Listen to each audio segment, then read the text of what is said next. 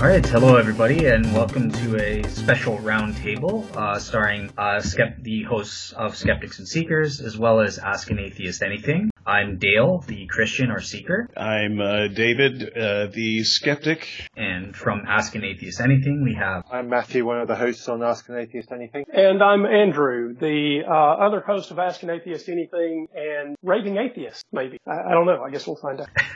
Excellent. So, so yeah, we have uh, a special a special show today, and this came as a recommendation from uh, one of our listeners uh, named Lisa, uh, and she asked us to do a Grill a Christian episode, like uh, what Justin Briley does in Unbelievable. So uh, for today, I'm going to be in the hot seat. Uh, I've got three questions from the from my colleagues here, uh, as well as three audience questions. Um, and yeah, basically they're going to ask the question. Uh, we'll go around in a circle, and people will give their take, and then we'll end with the Christian answer. So I'm going to be in the hot seat today, basically. Well, we'll end up with your answer, not necessarily the Christian answer, but sure, go ahead. Okay, uh, whatever. Um, we have established and, this and, on our show. and, and you now see how it's going to go, audience. Uh, you're in for the ride of... Uh, yeah. See, I've got, I got a warm-up because me and David recorded our S and S show today. So, okay, I'm in I'm in the mood. I'm I'm ready to go. But um, okay, that was too much information for a podcast. Now we have to label it as an adult uh, with adult content. Okay, all right. Let's, let's, let's before we go down this road, um, I, I got to bring it in as much. So yeah, let's, you're, let's, you're thinking about a different show. Uh, no, no, no, no, no, no, no, no. It's a, not thinking about the S and M show that comes up shortly after this. So stay safe. All right, guys. Yes, the clean versions. Uh, Matthew, um, I, I believe you had you had a couple different questions, so I'm going to ask you to pick one. For, yeah, what, what's your first? What's your question? Well, yes, you're right. I did have a couple of questions, and you quite accurately said that the first question, which incidentally was my preferred question, had some crossover. So I'm happy to take your guidance, and I'll go with question number two, which is different to all the other questions. That's very cool with me. So my question, different church traditions follow different methods of baptism. Example, infant baptism and adult baptism, full immersion, or a splash on the forehead. Now, some denominations, I'm thinking specifically Baptists, uh, we don't have to single them out, will go so far as to say that their method of baptism is the only one that really counts. Is baptism uh, of an individual important, and does the method by which they are baptized really matter? Okay, uh, so first, in terms of the answering, uh, we'll we'll start with the skeptics and end with me. So, uh, David, what what's your take on this baptism question? In my early Christian walk, I thought it was very important. It was immersion only. Uh, as I grew more liberal before going out the door, uh, I decided that it wasn't important at all. Um, and so now as a non-Christian, I just see it as a an occult ritual where, where Christians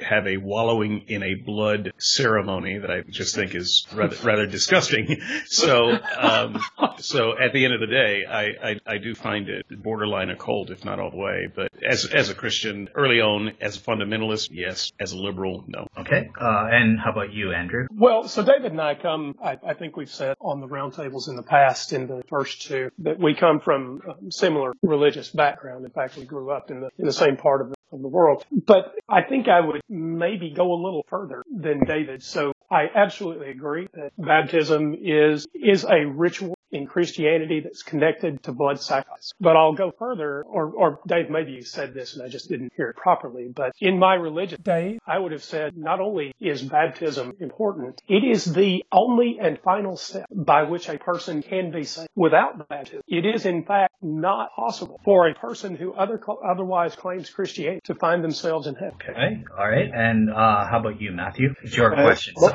it is my, Answer yourself. Um, I, I have most behind uh, the, the question, but certainly in my early Christian years I was very fundamental, and baptism for me was uh, full immersion only. That's uh, how Jesus did it, and I didn't see any other way to do it, uh, and I saw it as a, a critically important step in your Christian faith. This was your, your public declaration of Christianity and your public declaration of commitment to Christ, and so I considered it of critical importance, and that it was very important that you did it by full immersion. As I as I grew up as a Christian, as I became a much more adult Christian, question. I softened on that slightly, and I was quite happy. Because in the Church of England here, they don't do baptism as such. They have confirmation, because you're baptized as an infant with a little splash of water on your forehead. And as a as an adult, you do what's called confirmation, uh, which I see as the adult equivalent of, of baptism, and that's a public declaration of faith. So I think what it achieves and what it performs is the same thing. Uh, it's called mm. different names, and the ritualistic part of the ceremony is very different between the two. So this is where we get onto the crux of, of so I see those two things as, as the same in terms of what you're doing. Obviously, now that I'm no longer a Christian, I just don't see, see the point of it at all. I think if somebody is a Christian, they stand up and say they're a Christian, and they live their life to the best of their abilities as a Christian. I genuinely don't see what the public ritualistic declaration of that faith has to do with any of it. I don't see why there is any importance on it. The importance to a person as a Christian is how, how they live their life, not some ritual that they did ten, fifteen, twenty years ago, or however long ago it was. So I, I don't see it all. Uh, any importance at all. So going back to why I asked the question, I have actually been in a church, in a Baptist church. And it, when I say Baptist, I mean Baptist as we call it in England, it, which doesn't bear much resemblance at all to what in America would be called Southern Baptist. They're, mm. they're two kinds. So so if I say Baptist, please don't equate that with the um, fundamentalist Southern Baptist in, in America, which other people be familiar with. Um, but anyway, I have been in a Baptist church in the U K where we were talking about leadership and eldership church, and the church's position was, if you haven't been baptized as an adult by full immersion, you're not entitled to be a deacon or an elder in the church. And I and I said to somebody in the church, why? What's so important about it? What if someone's being confirmed in the Church of England? Isn't it the same thing? Does it mean the same thing? And they looked me in the face quite seriously and said, no, of course it doesn't. They can't be an elder. They can't be on the diaconate if they haven't had that ritual. And I was stunned by that then, and I'm even more saddened by it now, this, this tying of this kind of role and task to a specific ritual, rather than actually questioning, is the person's life, is the person's attitude, is the person's credentials good enough to grant them a position on this? And they're not asking that question. They're asking, have they performed this ritual as an adult? And I don't think that's the right way around to look at it. But then, I guess, as I'm not a Christian, my opinion possibly doesn't count. But there, there's, there's my answer to my own question. Excellent. So, yeah, I am somewhat sympathetic. I, I actually attend, I'm a Baptist, so I go to a Baptist church myself. Now, I don't quite go all the way. I, I do would agree with you that I don't believe in baptismal regeneration. I don't think baptism is necessary for salvation. However, it is important. It is a universal commandment, just like taking part in communion, that Jesus gives to all Christians to do. Um, so I, I don't think that you can be a Christian and, and just say, oh, the, the heck with it. I'm not going to obey uh, obey Jesus. I, I'm not going to follow what he tells you to do. And baptism is an important public declaration of your faith, of the fact that you have been saved. And so in that in that sense, I would I would agree with all of you that I don't believe baptism is a sacrament. It's an ordinance. I, I don't think that it's appropriate to baptize babies, or or if you do, then they would need to be baptized again as an adult. Um, you know, they, they need, I believe in believer baptism. And in terms of the mode, no doubt, I, I was baptized by immersion. I think this is the, the best way to do it, because that's the way everyone in the Bible was. Better symbolizes your dying and rising again, with just like Jesus. But I'm not I'm not dogmatic. I don't, I don't think it's sinful necessarily if, if you were sprinkled or, um, or poured with water. Um, I don't think that the mode is essential, but I do agree that immersion is the, the best way, and it is the biblical way. Um, so yeah, that, that would be my take on baptism. Um, we'll do one round back and forth after this. So since Matt's the one who's If Matt has a follow-up question, I'll give it to him and then I'll answer. If he doesn't, then it'll open up to Andrew or, or David to give one follow-up question on baptism. So, so Matt, do you, do you have any follow-ups? Or? I'll, I do. Um, I'll ask forgiveness in advance. This is a little bit facetious, but I think there is a, a point to this, which hopefully the nuance of it will be got. You mentioned about the, the method is important, and therefore full immersion, because that's biblical and that's what happened to Jesus. Now, Jesus was baptized in a river, not in a tub in a building. I too, when I was baptized, I was baptized in the river. Is my baptism better than yours? Uh, no. So I, I wouldn't say so. And that, that's what I said, that I'm not dogmatic, right? Like I, I'm not saying it has to be immersion. Uh, but I just think it's, it's better because it better illustrates the meaning of it, right? You're dying when you're under the water, and then you're rising to life. And that, that is the way they, they did it in the biblical examples. Um, so yeah, that, but it's,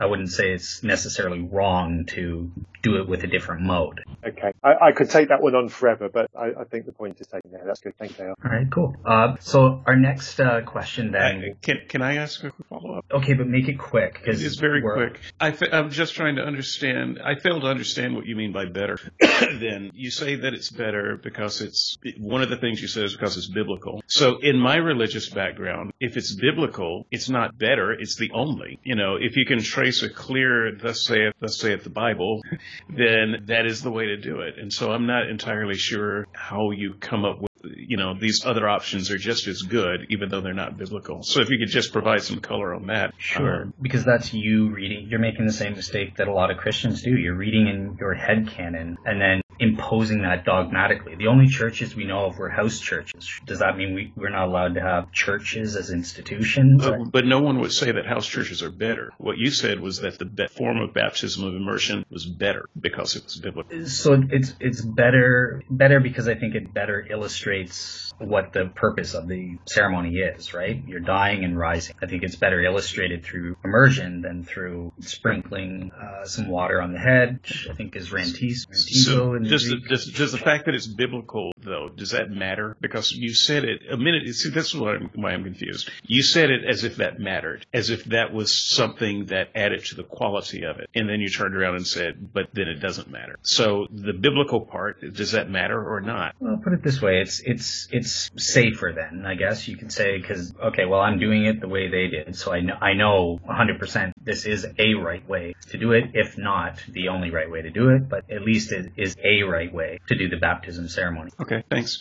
No problem. Um, um, just to just to round that off, then, does baptism, in your view, have anything to do with forgiveness of sin? Is it, since it's not an ordinance, is it required so that a person's sin can be? Uh, no, so it is, it is an ordinance in my view. It's not a sacrament. Oh, I'm sorry, I misunderstood. Okay. Yeah, I, so I, I, I reject baptismal regeneration. So um, yeah, that, that would be my answer. Is no, it's it's not essential to salvation. You're saved, then you're baptized. Yep. Uh, all right, cool. So so now we'll move on to Andrew. It's your question, and I don't know in advance what it's going to be. You just said it's something to do with openness, so I'll be interested to see what you're.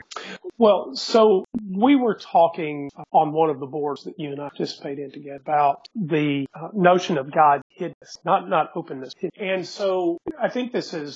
Maybe been addressed uh, in the past on one of the other roundtables as well, but I'm still troubled by your notion of hiddenness, and this perhaps ties into the last question. I think you're arguing for a particular scheme of redemption, and and it's a, even if baptism is required for forgiveness of sins, I think you would argue that uh, hearing the word is important, believing it uh, is essential, uh, repenting of past wrongs, be they uh, wrongs that we know we committed or unintentional wrongs we're unaware of, and asking for forgiveness of those wrongs. So do we track together so far? Uh, yeah, yeah. Okay, yeah, I thought we would. Um, so we have, in fact, a very specific scheme of redemption, uh, and and that blazes a trail uh, through the entire Bible. If you uh, you know, if you take the, the conservative view, the, the scheme of redemption is in lockstep between the Old Testament and the New Testament. So we have this plan that we seemingly should all abide by, right? This is the this is a place where God is not hidden, right? So so it's pretty clear. There, it's pretty clear that there are things that God wants people to know, right? Hearing, believing, repenting, confessing, being forgiven of sin. Those are things God wants people to know. Yet there's a tension between the things that Christians claim God wants us to know and not being able to demonstrate conclusively that there is a God behind those things that Christians would say God wants us to know. Okay. Uh, yeah. So what's, what's your question? Like, you want to know why so, that is? Or? Well, Or, or we can talk about peace, you know.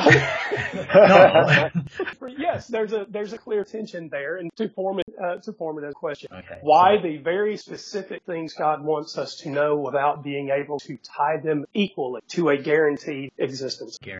Okay. Um, yeah, we'll start. Da- uh, David, what's your what's your take on that? Yeah. I, so no, I, I got I got very little to add here. Uh, hiddenness of God. So we're not supposed to know for sure that He's there, but we're supposed to know for sure what he wants, is a is a kind of strange conundrum to me too. So I'll, I'll just echo that and wait for an answer. Okay.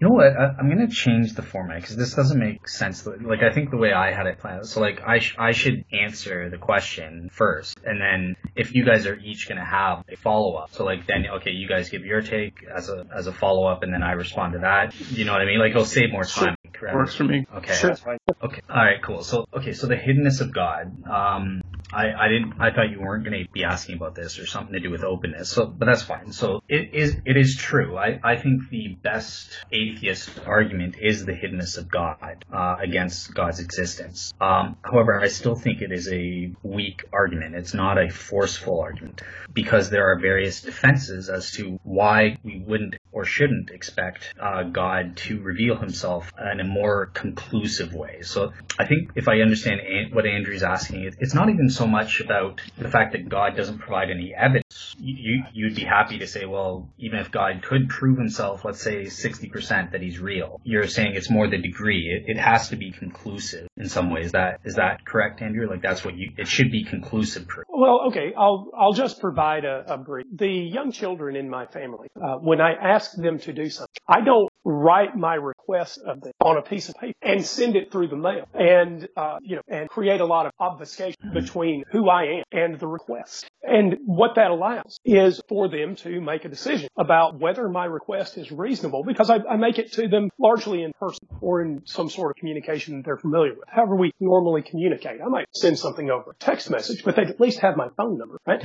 And, and so common, we make decisions about requests made of us based on the context of those requests. And it seems to me to be very strange indeed that we understand the normal context of human requests. And, and you know, Matthew and I host Ask an Atheist Anything. We, we swap emails and we make requests of each other. But we have a pretty clear context for those requests and a way to go back and forth about how a, how the, a request should be actioned. And this notion that God is hidden, yet making a request of us, is very strange indeed in the context of the way we perform other requests, like something of our children or something of a business partner. Okay, so yeah, I guess all I would say is um, it, it is seemingly strange, definitely, right? That's why it requires an explanation. But I, th- I think that comes in with what is God's goal, the Christian God's goal. It's not it's not just to reveal the truth of certain propositions. Um, it's to save souls. And I know you guys will have heard heard this a million times, but I, I think it is, you know, if, if God just reveals himself one hundred percent, uh,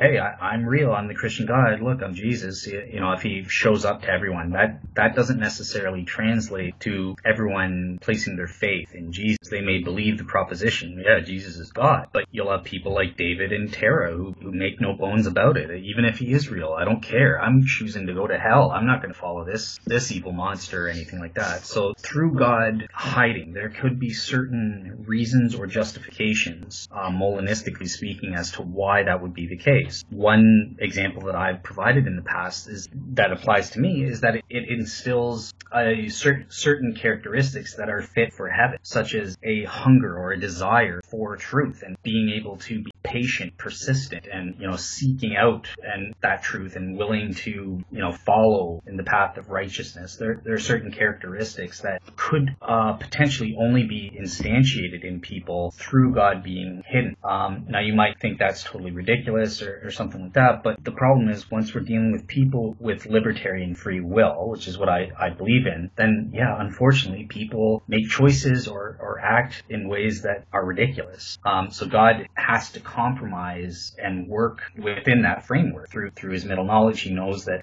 even if he did, even if we uh, did show himself one hundred percent, that doesn't necessarily mean we would choose to acquire these properties or characteristics. So this is my my answer as to attempt at defeating why why wouldn't God provide clear uh, communication or, or proof of these propositions. So yeah, I think we'll go to David already. I'll give David one follow-up kind no, of thing. I don't, I don't need it. We've talked we've talked about it on S N S, and so I, I will okay. let that okay. stand for the sake of time.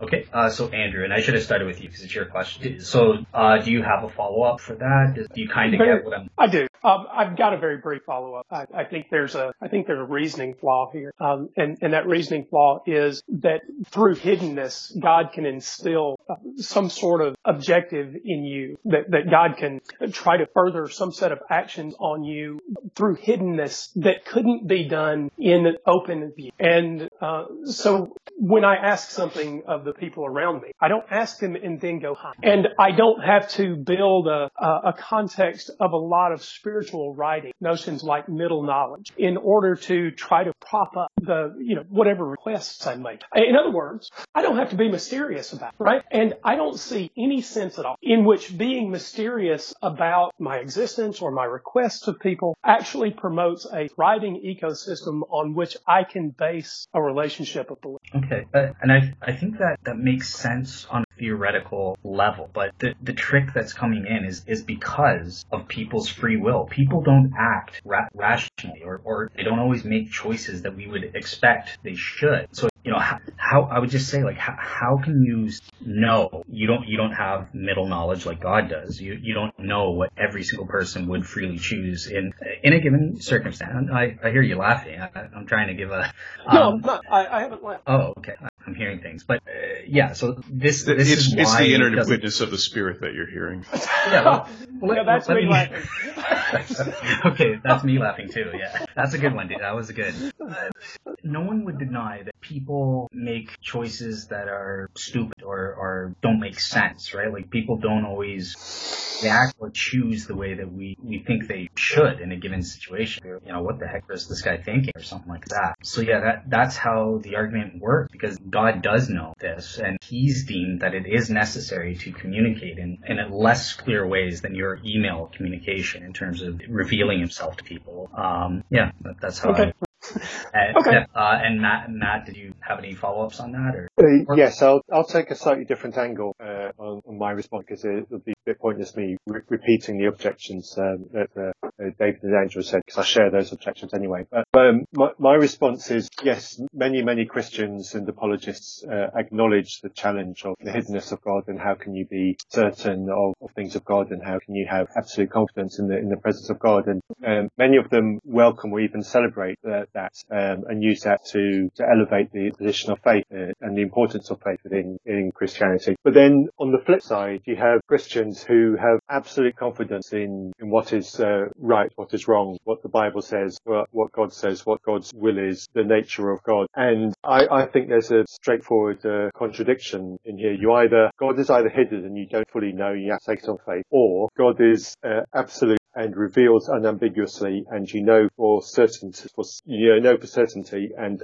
absolutely certainly certain things are true. I don't see how both can exist together. It's one or the other. And I think the fact that we have such confidence and certainty in some aspects of God or some things that God has said, while at the same time God is uh, hidden and vague uh, and needs to be searched and, and needs to be uh, exalted upon, and you need to interpret and you need to study for hours to get the tiniest nuance. I, I think that those two things uh, existing so openly in Christianity is, is enough for me to reject Christianity. Okay. Um, yeah, I would, ju- I would just say I think that's being a bit too hasty. I mean, I, I would expect under my Molinistic defeater, which you're not in and of itself refuting here, because that, that was what Andrew was going going for, kind of thing. But yeah, I think we would expect a mixed bag. If, if God is choosing to hide himself in general or to specific individuals because of this Molinistic reason, he, he's responding to their, their, what he knows through his middle knowledge, their free will choices would be. He would know that it would be good not to reveal himself clearly to Dale for the years he was doing his religious research, so he could go through the motions and develop these character traits. Oh, but now, as of May fifth, twenty eighteen, now it's good for me to reveal the truth for it. And maybe two years from now, it'll be good for God to strengthen my faith even more, or vice versa. It might even be the case that God has a plan for me to lower my faith and then go up again or something like that. So that we have to remember that individual free, God deals with individuals, their their free will, and can respond to what's what's best for them in relation to his overall plan. So I, I would expect a mixed bag, actually. Okay.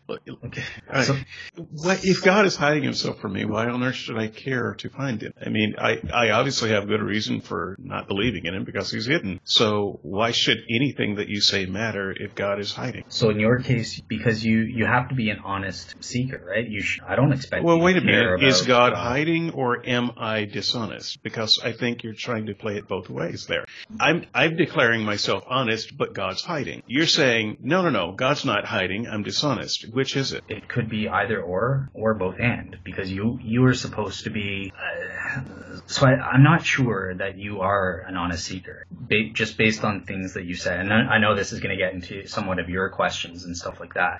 I, my honest take, and I haven't interacted with Andrew that much, but I, I think he is an honest seeker, just based on what I've, what I've seen. So yeah, if God hasn't revealed himself to you, it could be because you're a, a dishonest seeker. But God, in his overall providence, even could be using that because you need to be an honest seeker. Maybe I'll come on and, and say this, and that'll prompt you, you know what? Yeah, I, I really do need to look into this, so I'm going to seek him. And then God might not reveal himself. He might stay hidden for a couple of years while you go through that process. But then, so long as he reveals himself before the point of no return, as I've said it a million times, then that's sufficient. That's where God's responsibility is. It's it's not to reveal himself instantly to everyone as clearly as possible. So that does segue into my question. Can I go ahead and ask it? Yeah, absolutely. I um. So I'm going to cheat. I wrote three questions. I'm going to ask three questions, and you can answer it as one because it's all, it's kind of a, you know, one steps uh, toward the other. So I'll let you deal with it the way you will.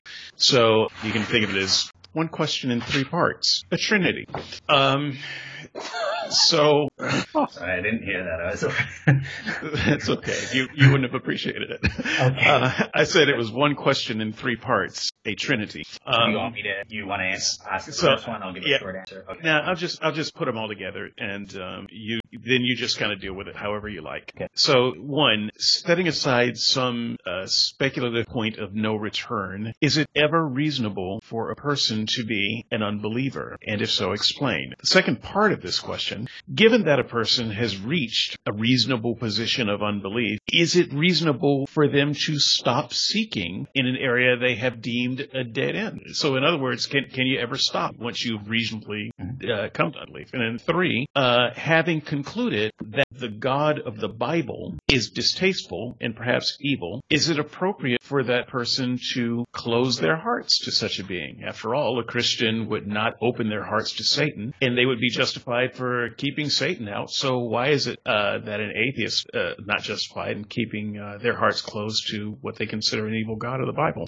So there you go. Cool. So my answer for number one, is it ever reasonable uh, for a person to be a, a non-Christian, to be an unbeliever? Yeah, I do think that there are people that can be rationally justified in being unbelievers. I myself was one for years. So yeah, uh, the answer is yes to that one. Um, now, your second part. So, given that a person has reached a ha, is rationally justified. So, so just to clarify, I don't think a person can ever be warranted uh, in terms of thinking that Christianity is false. Uh, but I do think you can be rationally justified. Right. I'm not interested uh, in whether they're right or wrong about it. Okay. Uh, okay. Um, so, is it ever reasonable to stop searching? No. Um, well, actually, so my answer is yes. And so, yes, only in the extreme case that you are you have you are one hundred percent warranted in knowing that that religion is false. Only then can you say that I don't have to study. I know that it's it's false. That's the only case. Even if you're ninety-nine percent warranted in thinking the religion is false, you must always be an honest seeker for the entirety of your life. Um, now, obviously, there's, you know, you've got to be, there are practical limits to this, right? We can't, nobody can spend their entire life studying every single religion. Like, there's no Buddhist in the world that's read all of their own scriptures. It's, it's just not physically possible for someone to read all that in one's lifetime, for example, right? And that's just Buddhism alone. So yeah, there are reasonable limitations, um, and that's why I always qualify by saying you have to be an honest seeker to the best of your ability and within, you know, reason. So if I present you with an opportunity for a, for an example, I, I think you've got a duty to actually take some look in whatever degree, you know, whatever time you have available, whatever rational faculties you're you're able to understand. Uh, I think you have a duty to be an honest seeker and say, okay, well, let me actually take some time to try and get to the bottom of this as best I can. Uh, if you refuse to do that and you're not one hundred percent warranted in thinking the religion is false, you're a dishonest seeker at that point. You're not allowed to do that. I don't think you're interacting with the question that I'm asking very well. Yeah, I, so I think you're trying, but I think you're missing the mark a little bit. I am asking, you know, to the best of my ability, I'm an honest seeker. I looked into it to the best of my ability. I came up with an answer that it is not true to the best of my ability. Now, you're telling me because I didn't come up with your answer, I have to keep looking. And I'm I'm trying to understand I'm trying to understand how you get there. You're saying, well, I'm not warranted. And, and I, the only way you're saying that I'm not warranted is because I guess I got the wrong answer. But I got the best answer that I could come up with. I did the best study I could with the information I had, and it came up, oh, well, no, this religion is not correct. I came by that honestly. Now, can I stop? No, so you can't that's, stop. That's the, uh, that's well, the here, thing, and I'm trying to that. understand why I can't. But, the, but there's no special pleadia. I also have to continue to be an honest seeker, Christian, unless you have one hundred percent warrant. Let me ask this, because I'm not one hundred percent warranted in claiming that Christianity is true. I'm not at that level. So are you, you've done all the research that you can to the best of your ability as an honest seeker, and you, would you say you're one hundred percent certain or have one hundred percent warrant that Christianity is false? I'm, I'm as certain as I can be as a human about anything. I mean, it's um, I'm, as cer- I'm I'm equally as certain that voodoo is wrong. And and let me just be let me be clear. I have not spent a fraction of the energy studying Buddhism. Uh, I'm sorry, but voodoo. I have not spent an, a fraction of the energy studying voodoo as I have Christianity. But I am certain that is wrong. And I am wondering, you know, are you are, are equally studying voodoo? Uh, have you? Is your heart still open to voodoo? Are you still reading voodoo texts? Are you meeting with voodoo shamans uh, to to listen to the latest voodoo arguments? Okay. I mean, is um, that what I've got to do? Honestly. Yeah. Um. Yeah, uh, and including for me, it, it unless you, if you're claiming to be one hundred percent warranted or uh, so, in, wait a minute, in your do I have to do that for every claim, every religious claim, just because it's religious? Do I, you know, if someone's if someone tells me, you know, about I don't know Santeria, some kind of weird cult-like religions, or or if they if they talk to me about you know supernatural encounters with fairies or you know whatever, I've got to I've oh. got to be open to that too. And I've got to I've got to study it until I die. I don't I don't understand how you're not special pleading here. Well, if it's a religion, yes, you. you okay, so if it's a religion, yes, you've got to you've got to stay open to every religion. What are, are there some things that you don't have to stay open to that are not religion? I mean, how how does religion sure. get this position? And I'll stop because I realize that we're going into a full-on debate. But I I do not I am nowhere near close to understanding the answer that you're trying to give. And uh, since I will stop. Also, if you would pursue the, the last part of that question, which is also a true thing, I consider the God of the Bible evil. Now, that's the God of the Bible. Maybe I understand him wrong, but for me, he's as evil as a devil. Why should I leave my heart open to him? Okay, so you, okay, so you want me to just move on? Or? Well, yeah, I mean, I'm just, I'm, I am so, announcing okay, just, that I am going to stop there and allow you to finish this however you like. Okay, um, so just for my own knowledge quickly, and don't, don't give a long explanation, but Andrew and Andrew or, and or Matt, do you at least understand Understand what I'm saying, even if you disagree with it? Do, do you at least understand? Because David seems to be saying I, I'm just not even answering it. Do, do you guys get what my answer is, even if you think it's wrong? Yes, and yes, you're wrong. Okay, and so Andrew? I think that you're wrong pursuing. So, wait a minute. First, you asked this differently. Yes, I understand your answer. Okay. And and I'll even go so far as to say I would have given the same kind of answer, you know, twenty-five years ago. I'd also like to say to the people that listen to these roundtables, before I talk about why I think you're wrong, and that David and I have been friends for a long time. I know that you guys have these battles pretty often on Skeptics and Seekers. I will say to the listeners here, I've known Dave for thirty-five or forty years, and I don't find him dishonest in his pursuits. So there was some question about whether David might be honest in his pursuit. Yeah, I will, no, no, I, I know. And, and by the way, I'm not accusing you because I feel as strongly about your honesty and integrity as I do his. Yeah, well, but it's, I, it's my, I'll, I'll just correct it. Yeah, I, I actually don't believe David is being dishonest.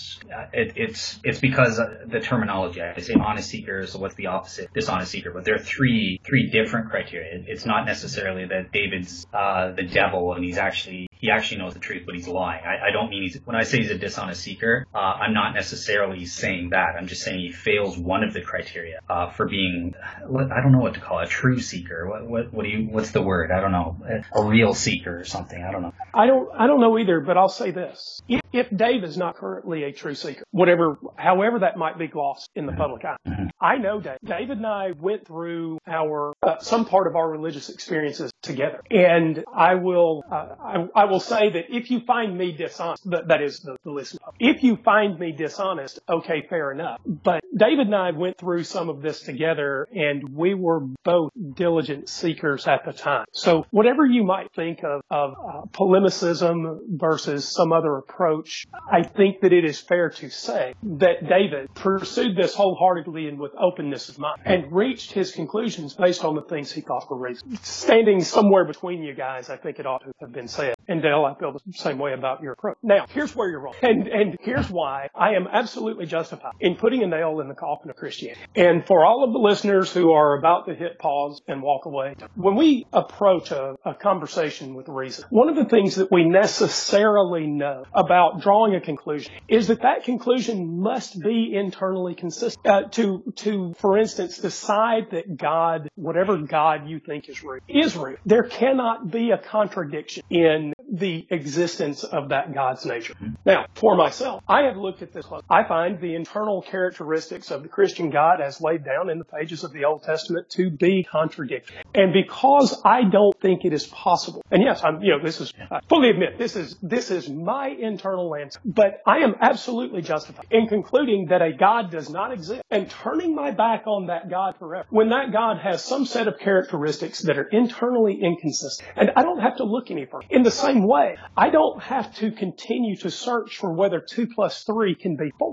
It can't be, because there's a contradiction in in that answer versus the way the world works. Okay. Yeah. So that so I would I would agree that that that is what I that that's the type of thing I was meaning to say when I'm saying if, if you are one hundred percent warranted in thinking, for example, that there is a logical contradiction and you you've done everything to your power, then yeah, there's you have knowledge that it's wrong. There's no you don't have to waste your time studying it. But I find the I I find it hard to believe that I I don't.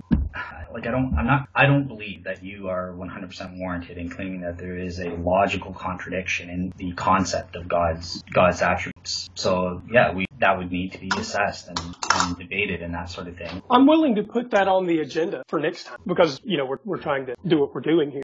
Well, but I, I am willing to be doing. A, I'm going to be doing an S and S series after um, because I I promised that I'm going to do the ontological argument. So after I'm done with Messianic prophecies, and I've got a couple other things that I promised, I'm going to be doing the coherence of Christian theism, an entire series mm-hmm. on the properties with, with David. And that's going to lead up into, okay, well, it's coherent, that, therefore it's logically possible, and then I'm going to use the ontological argument. So, yeah, I've got that in the works. I'm happy to participate if you ever for me to. Yeah, per- yeah, perfect. So here, here's the point, though. If you're correct in that, then, yeah, you are justified in saying, I'm, I'm not going to waste my time studying it. It's it's logically contradictory. It, it, I wouldn't expect anyone to be open to two plus three equals four. So, yeah, okay. But, but um, how do we how do we know that we're wrong? That's you seem to be saying that we've got some burden to keep it going, even though we're justified but not warranted. How do we know we're not warranted? We we feel warranted. We we studied. We the only thing that you're that you're saying about us that's not warranted is that we came up with an answer that's different from yours. I don't think I track with that. You're saying if we're warranted, if we know that we're right, then it's okay to stop. Well, we do know that we're right to the best that we can know a thing. I'm not willing to say that I can't possibly be wrong about stuff, but to the best that I can come to that, I'm I know that I'm right. So why am I not warranted? Because you're not. That isn't what warrant is. You okay? It's but not just so enough. Explain it to me. Well, I, I, I was going to move on to your third third thing, right? So okay, but it, so I. Put it, put this is why I don't understand your answer.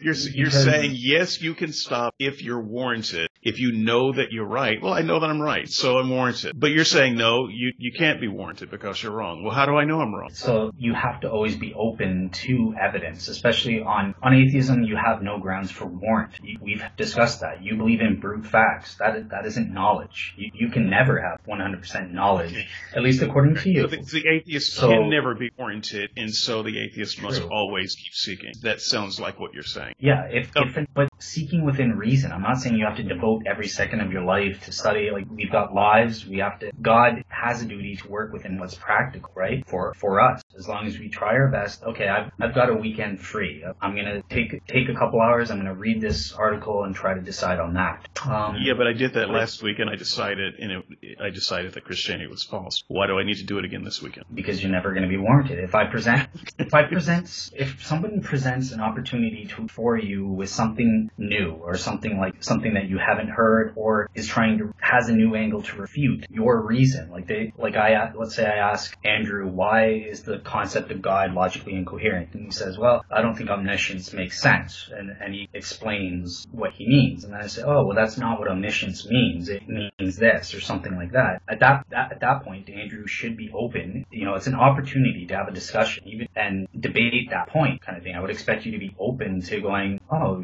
you know, Molinism. Okay, I've never heard of that. Does that work? And, and stuff like that, right? That, Look, I, I apologize to everyone because I'm the one who dragged this out, but please take a, at least a minute to address the last point, though, because I think that goes with this. And uh, I've never heard a Christian answer for this question. It's not just, okay, so remind the audience, though, it's not just that I looked and didn't find, but that the God that I was looking for in the Bible, that the Bible describes, seems to be evil to me. Now, maybe I'm wrong about that once again, but, you know, I have honestly sought, but why would I want to open my heart to an evil God? I mean, why why am I required to do that, but the Christian isn't? But the Christian isn't. Um, they're not They're not required to open their heart to, to Satan or to uh, a Hindu god. I asked this of uh, Joyce very specifically once. Yeah. Uh, why don't you Why don't you open yourself up to m- the many Hindu gods? And she said something about, you know, they they, they could be devils, you know, demons, and she would, would not, in fact, open her heart to any other god. So can, can I have, sorry, can I add to that? Um, why not just open up to simple non-belief? So the reason I mention it is the other beliefs that you were talking about are character-based, some Hindu god or, um, you know, Or, or Zeus or uh, Thanatos or, or whoever, right? Those are all character-based assessments, things about which we would necessarily proclaim a positive belief. But why not simple unbelief? O- open yourself to simple unbelief, which is not uh, based in some character, but based in the lack of evidence. Yeah. So that, I, I would agree that that's that's also a good question. But yeah, if you would address both of those, I mean, I don't I don't want to open my heart to something that I think is evil. Do you think that I am required to do that? You are required to be, so we, we, again, this is a topic we discussed in the show, and I, I gave you the shocking answer of, yeah, we should be open to the fact that learning Satan might be good, uh, or that a Hindu god might be true. Unless we have one hundred percent warrant or knowledge that these guys are evil, then we should be open to learning, actually, guess what, they're not bad, they're not, you know, I misassessed. Okay, so you're you're stuff. saying that your heart is honestly open to Satan? Yeah, if, if I find okay. out there's are you Are Satan, you is, are you seeking Satan? Are you? Well, oh, okay, so, y- you know, yeah. All of, all of your question, all of your criteria as honest seeker, are you doing that for Satan? I am, honestly, I don't think I'm that you're an honest Satan seeker. Yeah. Um, okay, so no, I, I am then. I, I am open because I'm not one hundred percent convinced Christianity is true. So, yeah. You're, if someone you're too comes easy. You will just say the, the wild, crazy thing, and I have nowhere to go from there. But, well, maybe, but maybe you could address that. Because I'm not one hundred percent knowledgeable that Christianity is true. I, I only know that there's a guy named Satan, and he's a, he's a bad guy because the Bible tells me so, right? I'm, I'm justified in believing in that because Christianity may, is true. But he may not be a bad guy. Have, you, you have said the seeker's prayer to Satan, right? No, I, I don't expect, as a seeker, you don't have to pray to oh, God okay. to believe in. That's, I'm just saying, you've done all of the things for Satan that you want me to do for your God. Sure. No one, yeah. Okay. All right.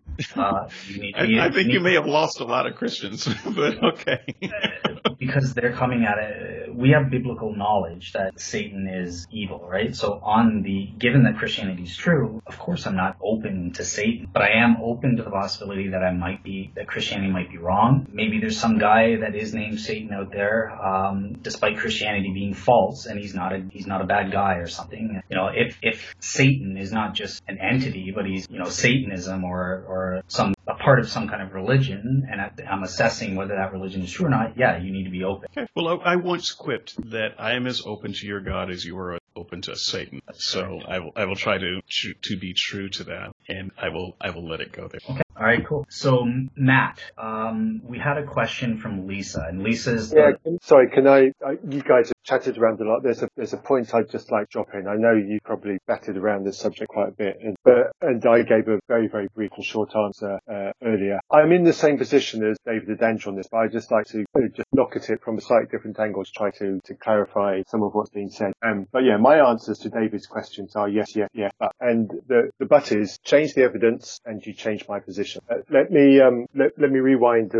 uh, a little bit. You go go searching on the internet. Go searching for for other people's blogs. There are hundreds upon hundreds of former Christians out there who are blogging about their experience of exiting Christianity. And their experience of leaving Christianity is almost unanimously a long and painful process. And they are doing that long and pro- painful process is this process that David is asking about, which is questioning and questioning, trying to find the place where Christianity is true, trying to find that, that formula, the answer to that formula. Um, and they spend a good long time doing that. So the reason why I say it is absolutely yes, there is a time to stop is, is a practical reason. You know, the theological reason has been expressed, uh, and, and you've answered that. But I want to put in a case for sheer practicality. These people haven't got, they, they've done all the work, done all. They have no longer got the time or the energy to continue doing this. It is also so stressful for them. It's bad for their mental health. So these people need to stop, not because, mm. not not for any reasons to do with their the sexuality of their soul, but they need to stop because of their mental health. They become, they'll if they continue down this, they'll become a dysfunctioning human being because of the tension and the stress and the upset that this whole process is, is doing for them. So Thank you for that's saying why that so much. I appreciate that because that, that, that happened to me. To I am also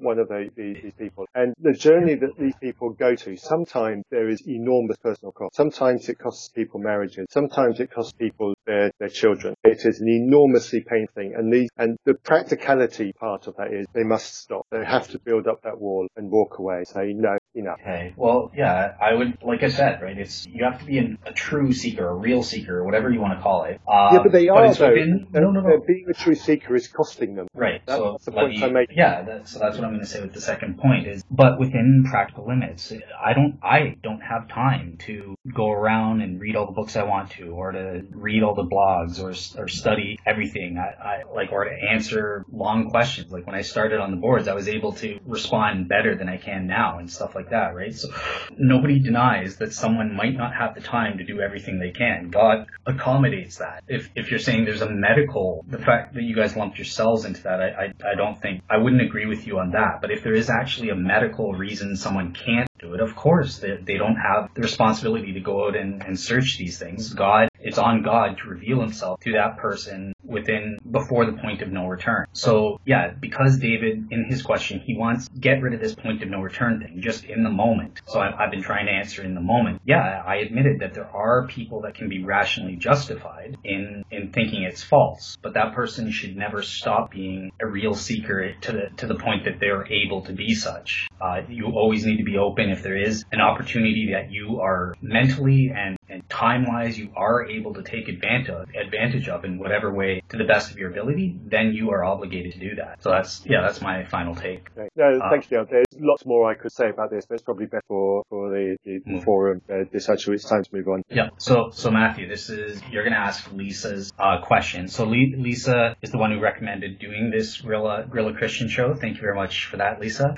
Um, um, and yeah, so she's asked um, an interesting question, uh, or a series of questions that's uh, sort of related to her field. She's a gynecologist. So yeah, I'll turn it over to Matthew to ask the question. It's... I love this question. I think it's a fabulous question. This question actually sent me hunting down a, a Bible and looking for various associated uh, passages, which is not something I normally do. I I, uh, I don't enjoy looking at Bible verses. I've done enough of it in the past.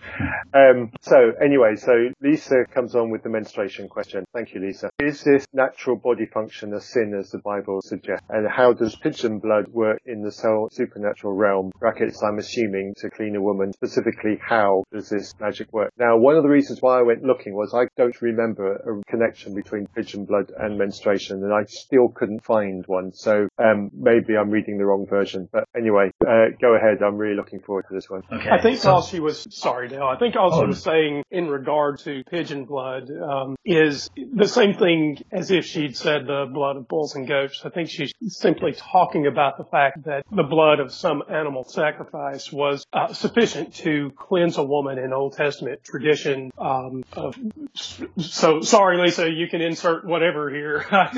Insert whatever impurity they were perceived to have. And I'll echo Matthew when I say, uh, thank you, Lisa, uh, for the question. I think it's remarkably on point. I, I think that's what you're saying, Matthew, is just that the blood of some sacrifice was sufficient to cleanse a woman of in, insert whatever wrong here you, you want. Yeah, yeah, cool. Uh, so yeah, I I, um, I think this is a good, uh, an interesting question. It, it's it's not one that comes up quite a lot. Um, and I did actually do some some research on it myself, and I'll provide a link, uh, provide a link um, for you guys in the comments when this roundtable comes up. Uh, so you want to check that out, Lisa? That's great. Um, so the first place is is the natural body function a sin? No, it's not. I don't think the Bible does suggest that it is a sin. Um, I think that's you reading it in because uh, it requires, you know, it requires procedures for ritual purity, or, or you know, like, oh, well, when a woman gives birth um, to a boy, I think it's seven days uh, before they're ritually pure. If they give birth to a girl, it's double that. It's fourteen days or something. What, what's going on with this this kind of stuff? It's almost like, um, you know, does God, uh, the, the article I'm thinking of, it was saying, does God hate women? Um, and is the pain that they go through proof of that, proof that God hates them? So, you know, menopause or menstruation and giving birth and all of that. Um, and so, yeah, it's it's not a sin. Um, and it's, I think you hint, what Andrew hinted at it. What, what the Bible's getting at is, so if you remember from our show on blood, the punishment for sin is death, uh, spiritual and physical. And blood represents the life, right? So this is why, you know, Old Test in the Old Testament, blood is, is seen as necessary for atone atonement or uh, even for approaching God in general.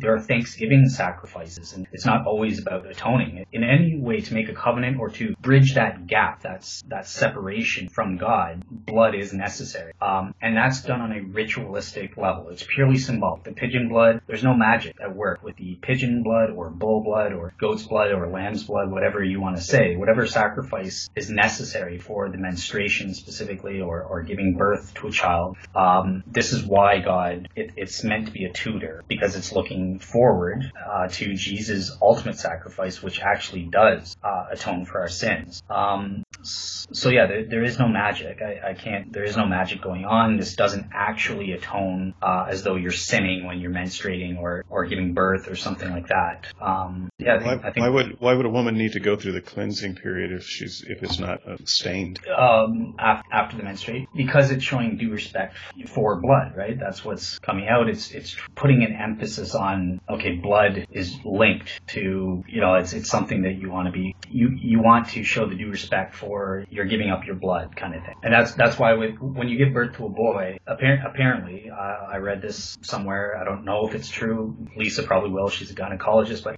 there's more blood that comes out if you have a give birth to a girl than a boy, um, because the girl bleeds as well. The, the baby bleeds as well. I don't know if that's true or um, not. But I, I don't know. No, I, nothing I, nothing I, occult about this at all. I I, guys, I, I withdraw. I'm a father of short. I'm not entirely sure that's true.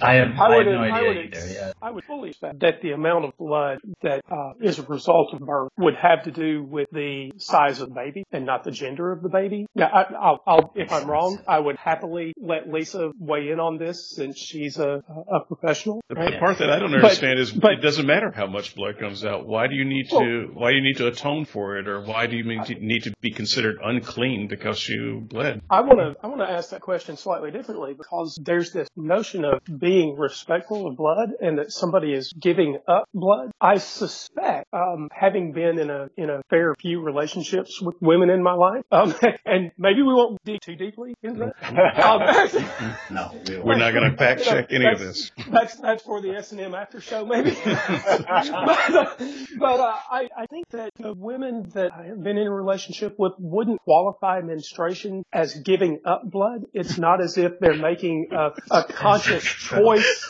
uh, once a month. To, to give up. So, so, so Okay, and look, guys, I, I David, I you're killing me, man, because I'm not trying to be ridiculous. I'm trying to go it after... It is ridiculous. It's just, it's so crazy. Why the heck? So you, you're ministra- ministrating, and somehow you've got to purify yourself before God, because now you're unclean. Well, guess what? I cut my finger the other day, and then I bled. Was, I was not unclean. I the, just... heaven, yeah, the, the heavenly host of menstruation products. Yeah. Um, no, no, no. So, yeah, it is silly. I'm sorry. I, I am laughing at it because it is silly. It is occult. It is unexplainable in any reasonable way. I'm sorry. I've been to, I, I'm shutting up. It's over. I'm, I'm stopping. Okay, but, but I do, I, Dale, for me, in regard to your response, now, I'm not trying to not take this seriously. I'm, in fact, I am making an effort to take it as seriously as it should be, because if there are two point four billion Christians in the world, there's at least one point two billion other women. So I do want to take this seriously, okay? And the notion of respecting blood in this case without being a woman as well, I find offensive, because this is not a voluntary. Oh, uh, okay. Uh, I'm not, I'm not, sh- I don't, I'm not sure where the offense is coming from. Like, it's just sort of, uh, like when Adam, you know, it's all related to the reproduction cycle, right? That was the punishment that God gave to Eve in the Garden of Eden. Um, in addition to, to death. It, does it not say that? I don't know who's laughing. Sure. No, no, no. Look, it, it does say that. I think that you're, when you say, I don't know where the offense is coming from, I, I think you're, I think you're hitting all around it. You, you're right in the middle of the bullseye right now. If you, if you just look around you, you'll see the painted circle. Because when you say that, you know, there's this, there's this notion that the reproductive cycle is offensive, and, and, and therein is where we should respect some, uh, menstruation, or that menstruation is, is worthy of some purification process. I think that's where you're going to find that women are offended. They're, what they're, what you will hear is, this is not a voluntary act, and it's not something about which they feel they should be ashamed or be purified from. It's not dirty. Yeah, they, they it's, don't, it's, it's not, not a, dirty. It, they don't, you don't need to be clean if you're not dirty. Yeah, There's like, nothing dirty about a period. Let me just say that for the audience right now, no matter what okay, weird thing okay. comes next, it's not dirty. Stop. Weird thing. Thank you. Thank you. Okay. Stop. So it's, I, I already answered that, right? I said it's not a sin. Women don't need to feel ashamed. I, I, I'll provide, okay. I want you guys to read my source. It, but the reason God gave that punishment is a, re, is a reminder. This is why in the Old Testament, bearing children is uh, almost seen as next to salvation, right? Obviously, as a Christian, oh, it's because through the seed of the woman, the Messiah would be born, Jesus, and Jesus. Here it is not a punishment. It's, it's, yeah, it's, it's, it's no, sort it's of not. meant as a punish, it's a reminder. No, it's by not. A, it's not a punishment. I've read the story. Period's not a punishment. It was oh. pain during oh. childbearing. That's not a period. Period's not a punishment. It's not dirty. I don't know where you're getting this from. Okay, whatever. So it's, it's, the point of the curse is, it's related the to period's child. Not a part of the curse. It's, it's related it's, to the reproduction cycle, yeah? So the reproduction cycle. How are you getting the, that? I, this is why I think the Bible is saying that you have to purify yourself after menstruation, or, or that sort of thing, right? It's not just about birth. They've got to sacrifice a pigeon or goat or bull after menstruation. That's your question. Why would the Bible order that? So I'm but trying to... The curse is specifically childbirth. It doesn't mention any other part of the cycle. It specifically says childbirth. Yeah, it specifically says pain. Uh, and so it's... I don't know where you're getting okay. the idea that a period is a part of a punishment that needs purification. If it is a part of a punishment. So let, let me just... Okay, let me, let me just dive in and, and ask the necessary core. If this period is part of a punishment, and it has to do with the reproductive cycle and, and all of that jazz. Now, and let me just take that all as great. Okay? Mm-hmm. So surely there should be some equivalent, um, some equivalent sort of act uh, when men masturbate. Okay. I don't, uh, well, yes, Andrew, they go blind. I just, have no oh authority. God, it's like okay, talking David, with a bunch of teenagers. David, David, David Johnson, oh, okay, David guys, Johnson, I, you, I've got to take. Okay, so I've got to. You're on my list. So I'm, yeah. I'm being, I'm being serious because yeah. what we're saying. I, so I, I want to draw this out biologically. And by the way, so here, we have a professional. So Lisa, if I'm wrong about the reproductive cycle, I invite you to correct me. But the notion that the period is part of the reproductive cycle and the, and blood and all of that jazz is that the woman is losing an ovum. A woman is losing an ovum that is part of the reproductive cycle, and that ovum is not fertilized. So she's lost that ovum during her period. Now, any guy who does something like spill his seed on the ground, which, by the way, is a biblical reference for anybody that wishes to look it up, oh, no. um, surely, surely those sperm are equivalent to the lost ovum. And that is the only thing I can see making sense of this story. And if that doesn't make sense of the story, then boys and girls, the story does not make sense. Okay, so, yeah, that the Gen- the thing in Genesis isn't Onan didn't do something bad because he... Uh, put it, but put women it this way, do. But women are But women are just... No, I said it's not a sin for them to menstruate, right? God... No, no, Eve, I know you Eve did. Say, Eve sinned first. This is why she gets her specific punishment specific to her, not to men, about childbearing. And that punishment was... It's meant to be a reminder. You know, when you're giving pain and birth, you're gonna you meant to remember, oh, this is because of what happened in the Garden of Eden, and I'm going to... Salvation is coming through the birth of the child. God didn't sure. take that curse to man, so that's possibly why it's not... But now, it. but now, wait a minute. We've, we've, so... Dale, you know I appreciate you. I'm not I'm not trying to run over you or, or challenge you in some unnecessary or abrupt or, or you know some negative way. We've shifted topics from menstruation to giving birth. And I was drawing a parallel between menstruation and loss of semen, loss of sperm during masturbation. And and by the way, I don't you know, if, if this topic is uncomfortable for some of the listeners, this may go on for another minute or two, probably not much longer, but it's okay to skip ahead. So we are talking specifically about menstruation and loss of that ovum and the notion of purification. And what you said here is that there's a there's a notion of purification that is justified even though there is no sin associated with menstruation. Now, my challenge to that is, if there is no sin associated with menstruation, I would invite you to tell me uh, in some reasonable way why there's a need for cleansing. David, I think you asked that, so I'll, I'll just call back to that. And, and say, what is cleansing if it's not related to sin?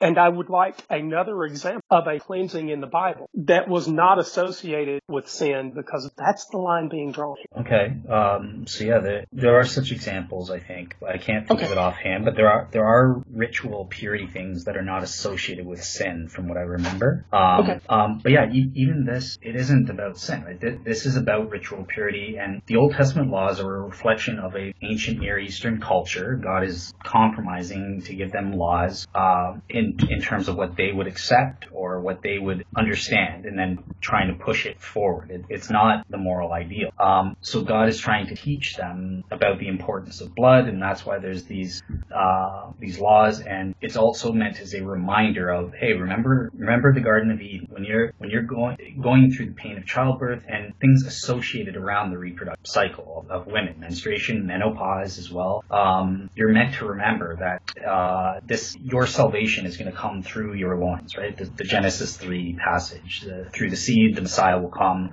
And this is why there is such a focus in the ancient Near East, Near Eastern culture, in the Old Testament, especially early on. There's this focus on childbearing. That's our salvation. That's that's the all. They almost they don't even care about heaven and hell or, or none of that. It, the main focus is how many kids can we pop out, and uh, you know, and that that's they saw their salvation through the childbirth. So yeah, that's what I think. But I'll provide a link. You guys can actually research it, because this is not an area I specialize in. It's, it's not an area that is important to me personally. I, I was doing this because it's it's something important for Lisa. So yeah, uh, you know, give give the link that I'll provide a read and see if that makes more sense than what I've provided here. That's a fair response. I mean, you, you've worked at this pretty hard. Um, Dave, do you have a, a follow up, or Matthew? No, uh, uh, Matt, yeah, I'm crazy. So I, that's that's all I got there. Okay, and Matt says Dale. Um, okay. Yeah. No. No, no, I said I do have a comment. I, I, I'm not going to respond then. This will be it. No, that, that's fine. Well, um, purely just a tangential observation. Men are clearly cursed not to be able to take body functions seriously. So I, I think we all need to acknowledge uh, that one. But in reading through the passages on, on menstruation and, and blood being spilt, uh, et cetera, the overriding impression that I get is this is written by a man who finds this stuff icky.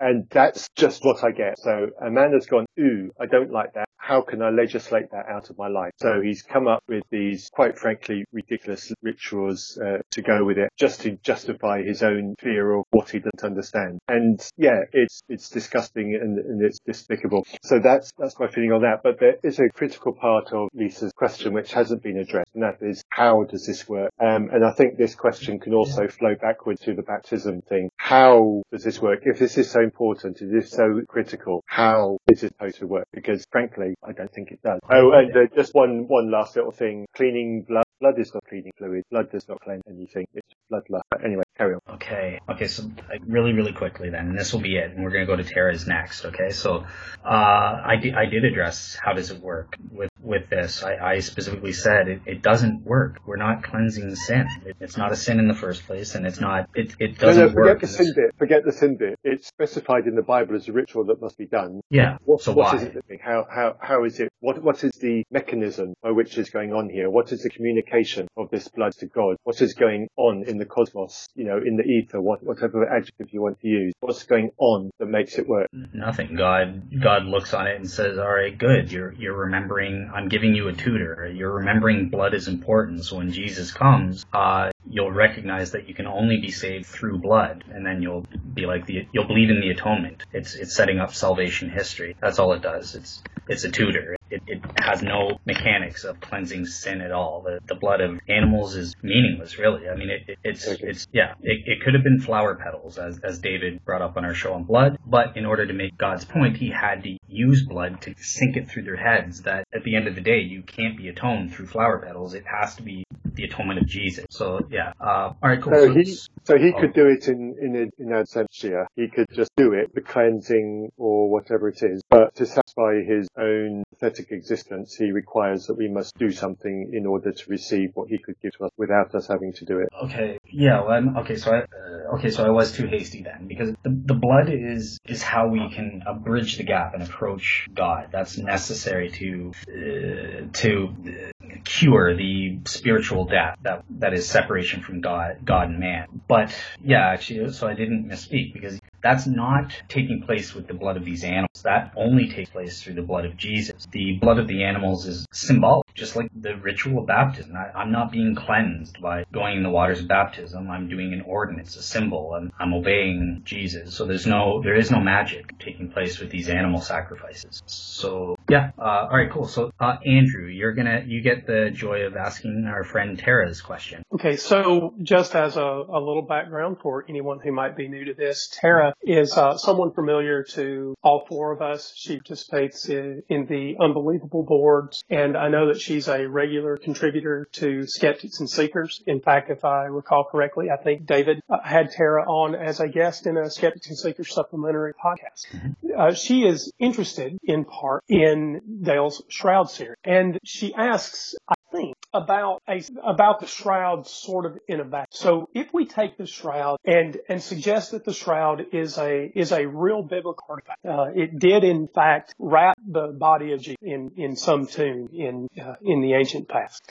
She says, if the shroud is real, and you could convince everyone in the world that the shroud was real, how would that help you bring people into the fold of Christianity? Given that that's your objective, Dale, with the Shroud series. Okay, so with Tara's question, I, I have a twofold response on the shroud. So the the first is that I think if I could prove the Christian God is true through the evidence of the shroud, that many uh, skeptics would then reconsider their opinions about the Christian God being immoral based on certain Bible verses. I don't make the claim that all of them would immediately come to my point of view. Uh, some of them would undoubtedly still say, no, I still think it's immoral. But I think many of them would see my point and be more sympathetic to it if they actually knew it was real. Um, my second my second answer is, so when I studied the shroud, I'm doing this out of order, because when I started it, I first proved that God exists, and by God, that includes a morally perfect God. So I, I've already got a morally perfect God, and then I'm answering, asking the question, well, does Christianity represent that morally perfect God that I know already know exists? Um, and then by proving Christianity is true, it is from God. then I've got, okay, well, then I've got that the Christian God is morally perfect. But if you're just coming it in, coming in from, okay, well, I've proved the shroud and, and the Christian God is true, but I haven't established, well, is is this God morally perfect or good or not? Then, of course, that that's a question that needs to be attempted. So uh, it needs to be answered. And that's being assumed in my shroud series that I've already done the work on that front. Uh, so, yeah, I'll, I'll turn it over to, uh, I think, yeah, David first. Uh, David, what's your follow-up?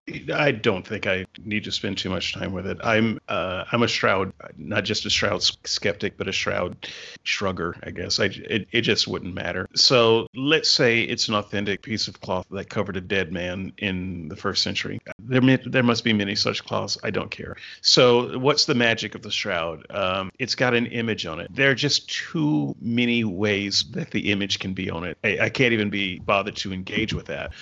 And so, but let's say further, well, it's a magical image. That does not, in fact, identify, uh, uh, tie it to Jesus of Nazareth.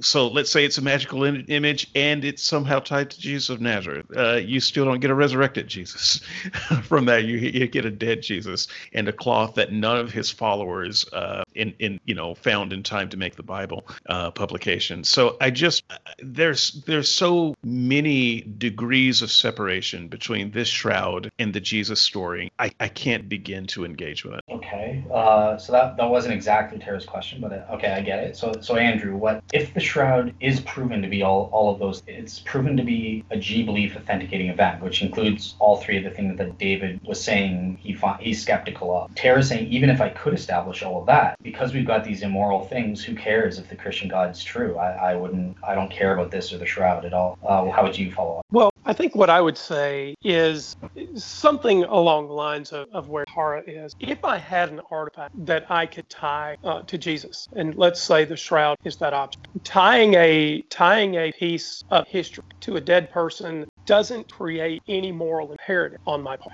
And so what seems strange to me is that the shroud could be considered proof of Christianity, because surely proof of Christianity is about the moral claim, not the supernatural. So if we've, if we've got some guy who changes water to wine or raises dead people or can ascend uh, into outer space or into another dimension, those abilities don't create a moral imperative and they don't tell a moral story. And so the shroud is, for me, largely irrelevant in regard to the way I live my life from an ethical perspective. If I wanted to live my life as a Christian and I were searching for proof of those moral imperatives, I would actually expect to find a supernatural artifact that confirmed those moral imperatives, not that confirmed that somebody was wrapped in a piece of cloth. Okay. Uh, and yeah, Matthew, what's your take? I think Tara's not being quite as specific enough for my liking in her question. Um, well, because the shroud is real. You know, it's a piece of cloth with an image on it. You can go and visit it occasionally when it's brought out on display. There are images of it uh, on the internet and uh, documentation of studies on it. So it's there. It's a real piece of history. Quite what part it has played in history is what the question is. And um, but Tara's not been quite specific enough about what part of this history are we supposed to uh, accept. But let's say, for argument's sake, it is without question established that it is the result of a resurrection process uh, from a body. That which Christian interpretation of that God does that get me to? If right. I, I, I don't know. You know, there are too many problematic areas in going from the crowd, from the shroud to God, and I think that's not the direction that anybody should take. You know, if you want to end up with accepting that the shroud is a true representation of the, the risen Christ, then you need to start from God and work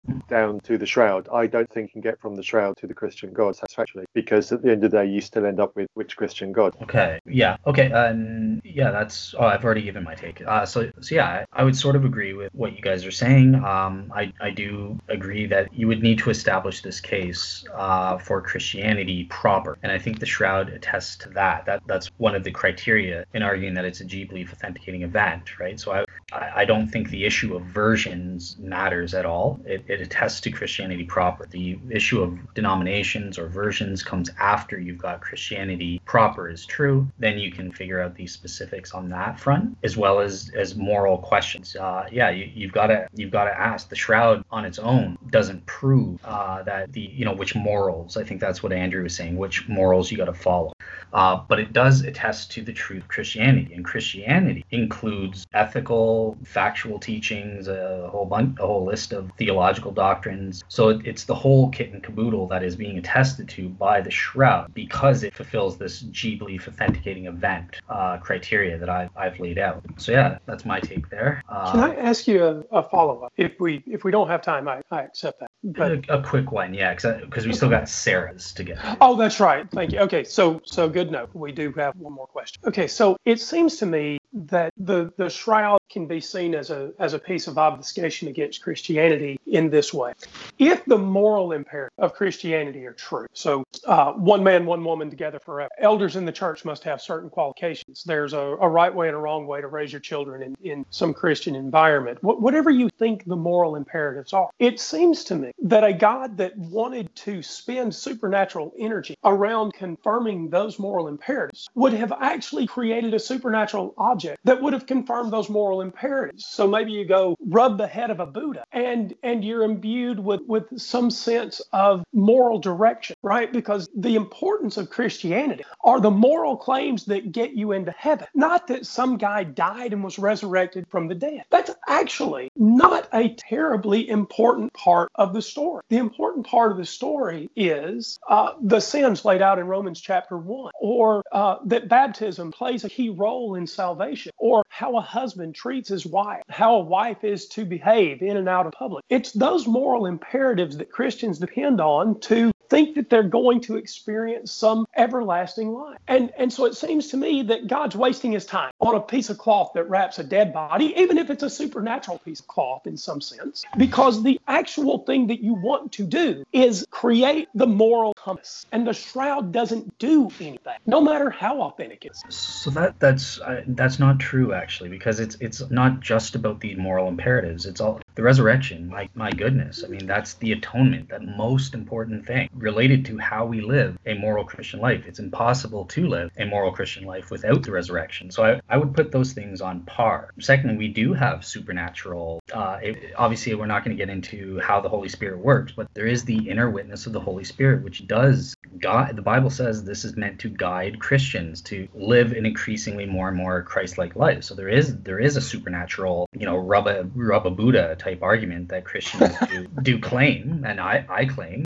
Uh, it's not infallible. It, it, you know, it works to differing degrees depending on how open the person is and that sort of thing, right? Like people through the process of sanctification is what I'm getting at. But um, yeah, the, the the main point is that I, these are equally important. And even if they weren't, uh, it doesn't matter, because all that matters is can we get these moral knowledge of these moral truths? And through the shroud or the resurrection, or have, if we could prove Jesus turned water into wine, whatever it is, through these miracles, we can say, okay, well, this system as a whole is true. This religion is true, and therefore this divine revelation, which includes these moral aspects of how I live, these are sufficiently attached, and therefore I'm warranted in, okay, th- God wants me to live this way. So as long as we can get those moral truths, then it doesn't matter. God doesn't directly have to authenticate each moral truth through a supernatural sign. Uh, if a supernatural sign of another aspect can get us by association those those other things. Um, so yeah, so that's okay. my take. Makes All right. sense. I'll, I'll leave it there. Yeah, I, I won't, I won't follow up. I think it might be uh, worth listener listening to that section a second time around.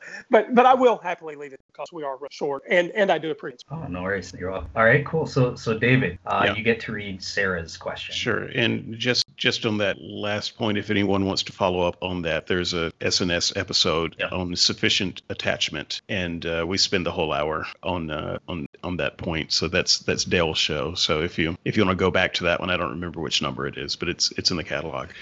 The um, uh, question from Sarah is um, that there's a question I have uh, for you. You placed Christianity at fifty-three percent initially, now eighty-seven percent. Uh, your maths have gave you only a slight lead, but now you know you hadn't evaluated the data correctly and it was wrong. Isn't that a problem? And I I remember you saying that your your number had changed. I, I don't think that the total number was eighty-seven percent, but some part of it was. But so maybe when you answer Sarah's question, you can just give a little bit of explanation on your number, your faith number, and how you got there. Okay, so uh, you're David's absolutely correct. Uh, Sarah's kind of mis- mishearing what I I was saying. So I'm not saying my overall probability that Christianity is now eighty-seven percent. I was saying that one of the positive pieces of evidence in that overall case uh, has jumped. So in, in order to get that fifty-three to fifty-five percent, what I, what I had when I originally converted, I was assessing the inner witness of the Holy Spirit evidence as seventy-five percent. It, since my conversion, it has gone up to eighty-seven percent. And I, you know, I, I don't want to get too personal. That, that was grounded in four experiences I've had so far where the Holy Spirit has gotten stronger,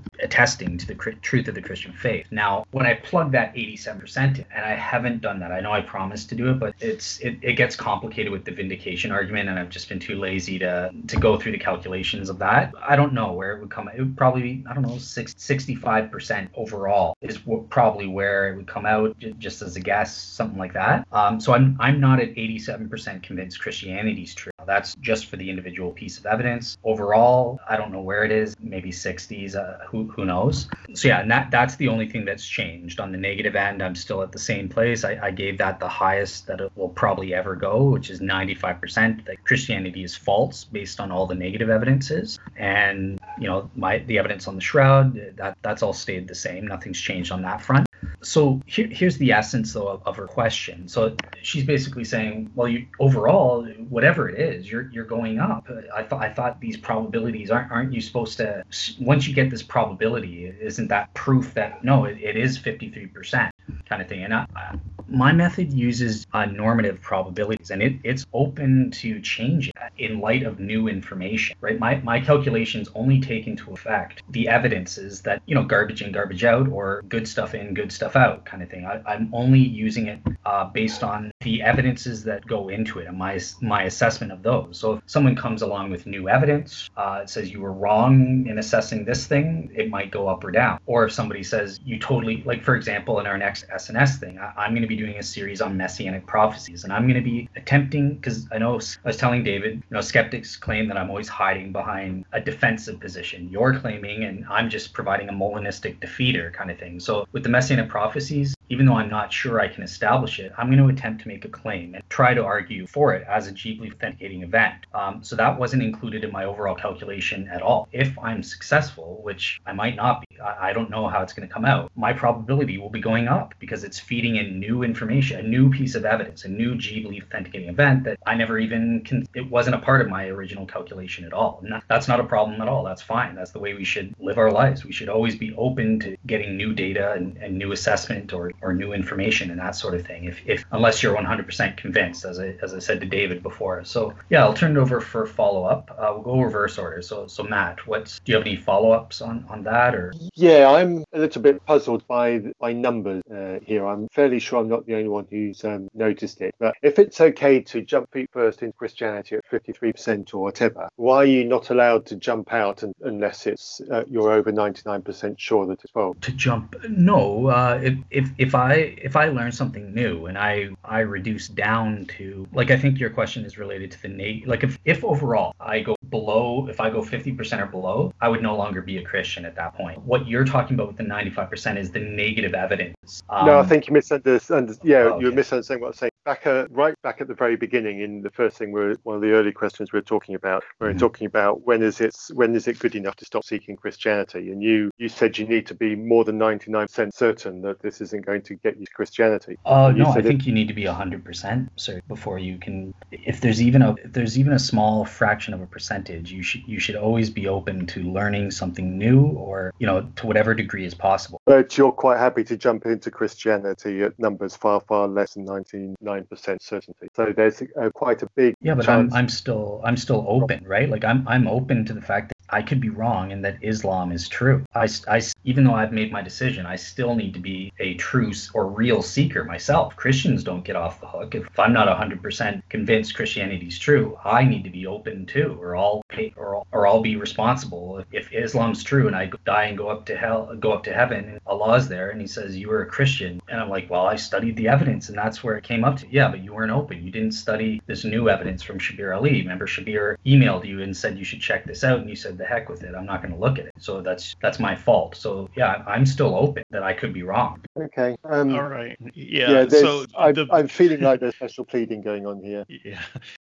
Okay, I don't get it, but okay, all right, cool. So that's uh, can I can Andrew. I go next? I know that yes, you've got Andrew, okay. But this directly follows with what Matt said, because I I had the same. You see, we what people don't know is that um, Dale and I had just had a discussion for an hour and twenty minutes, yeah. um, and in that discussion, uh, Dale was making the argument that even though he might be sixty-five percent or more certain that maybe a biblical passage seems sexist to him, that would leave thirty-five percent that maybe it's not and that it's okay. He would go with the thirty-five percent because he has faith in God, essentially. Yeah. He's got faith in yeah. Christianity. So yeah. he would take the lesser percentage and, and run with that because he thinks that he has overriding evidence dis- despite those numbers. And yet he's not giving the unbeliever the same grace that they've got. Let's say they agree with your numbers and that Christianity is sixty-five percent certain, but maybe they've got overriding evidence that would let them uh, go with that thirty-five percent, and you're not you're not letting them off the hook in the same way. So I, I would say even more than Matt, you are using a double standard. Matt just didn't hear the conversation where you really spelled it out. So no, then, so because you're not, and I, I really spelled it out for you. So I, I in the context that we're talking about here, absolutely what I said to Matt was correct. In the context of me asking, is Christianity true? I it's more probable than not. Then it goes in as a negative and or positive evidence, uh, either for or against Christianity, depending on what it is. So if I'm evaluating, if my question is, is Christianity Christianity true or not, I'm still including that sixty-five percent thing against Christianity. But in you, what we were talking about on our show is, well, now that I'm a Christian, in the context of a Christianity, you know, I've got my overriding argument that I'm warranted in believing Christianity is true. I'm warranted in believing that the Bible is sufficiently attached to Christianity. And I'm warranted in believing that God would not allow undue confusion in the sense of allowing errors of moral commandments in the Bible. You know, I, I said I'm ninety-five percent certain God would not allow those types of errors to occur in the Bible. So as a Christian, with, with that overriding argument as part of my background knowledge before I assess this, then I would go with thirty-five percent. And I would say, well, in isolation, I'm sixty-five percent certain uh, this is this is immoral or this is an error or something. But I'm going to have faith in God. There's a thirty-five percent chance I'm wrong on that based on this overriding argument that Christianity is true, blah, blah, blah. Okay, I'm going to go with thirty-five percent. I believe it's not immoral. I don't know how to explain it. I, I don't know, but I have faith that there is an explanation somewhere in that thirty-five percent thing. So I, I that's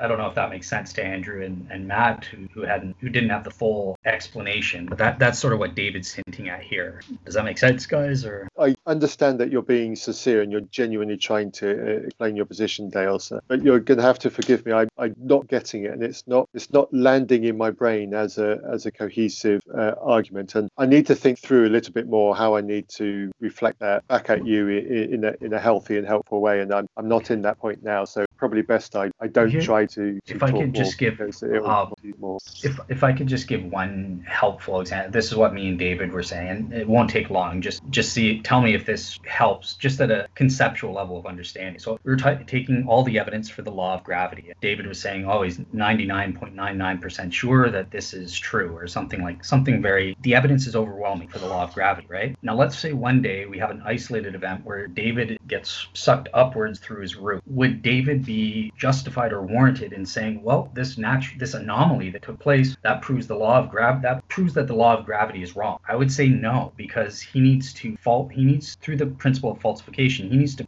prove that actually the law of gravity is not right. With all the evidence we have, I think that overrides that anomalous experience. We can explain it as maybe aliens came overhead and used a tractor. That doesn't mean the law of gravity is wrong. And he needs to eliminate all those other options in order to truly falsify or overturn the overriding evidence. In effect, he needs, he needs to prove one hundred percent, because what else can beat ninety-nine point nine nine nine nine nine percent that the law of gravity is false because of this isolated anomalous experience? That doesn't, the, the law, the evidence for the law of gravity overrides that isolated experience, is what I'm trying to say. So yeah, Andrew, did, did you have any thoughts? Or yeah, you see, I got that. Yeah, that doesn't help me, because I think you're using the Ruth experience to argue for God. But anyway, yeah, move on to Andrew. You forgot. Okay. Okay. Uh, yeah, Andrew. Possibly I'm in a similar place as Matthew. Matthew, tell me if I'm wrong, but it seems to me that that we've got some conflation going on here that, that needs to be identified and dealt with. So identifying a discrepancy in the law of gravity, however that might be done, is very different from the type of evidence that would be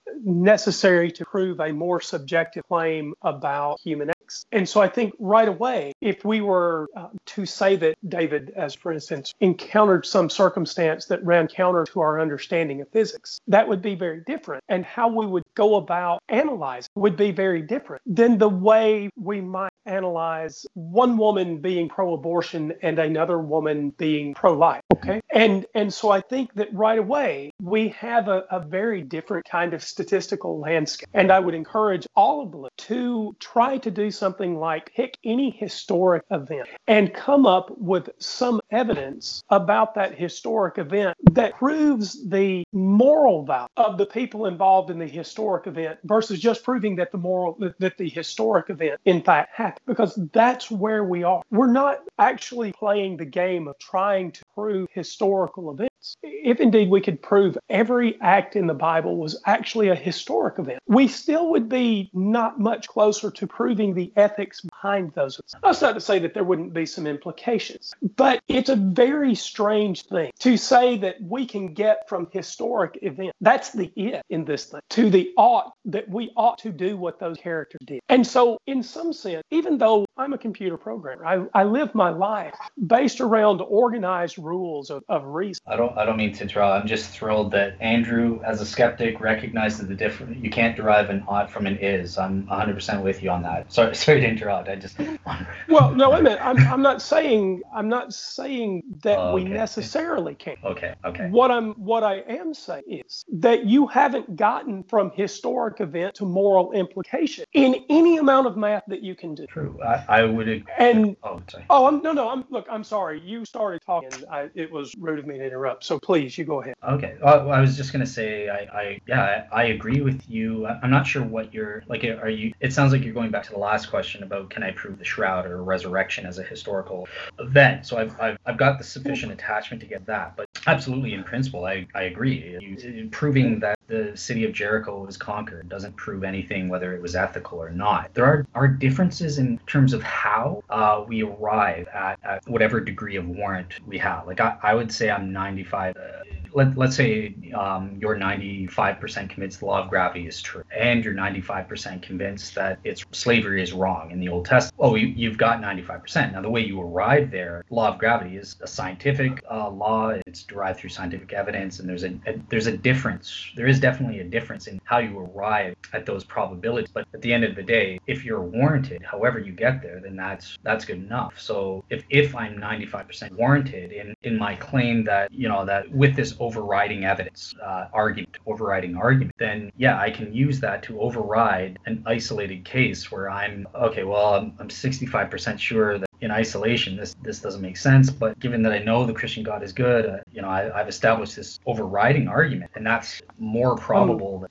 this. Then I'm going to say, okay, I'm going to place my faith in, in that. Okay, so I, I don't want to chase this a, a okay. lot longer. I will simply say I don't know what you mean by overriding argument, because when I sit to approach something from a more likely than not perspective, when I actually want to analyze the evidence, work it into an equation, and see what the result tells me, I don't have any such thing as an overriding argument. What I have is information that I feed into a statistical formula, and it gives me a result. And that result can be empirically tested by taking similar information and feeding it into that formula and determining whether I get the same result. So in that sense, I don't have any such thing as an overriding argument. And if I do have something that I consider an overriding argument, I'm not trying to misquote you. I, I really am willing to let no, you have the last is, word on this. Okay? Yeah, that's the word I use. Yeah. So what I'm saying is, if I want the math to do the work, uh-huh. then I don't have a legitimate appeal to an overriding argument. What I have is an appeal to the math. If I have an appeal to an overriding argument, then I don't need the statistics.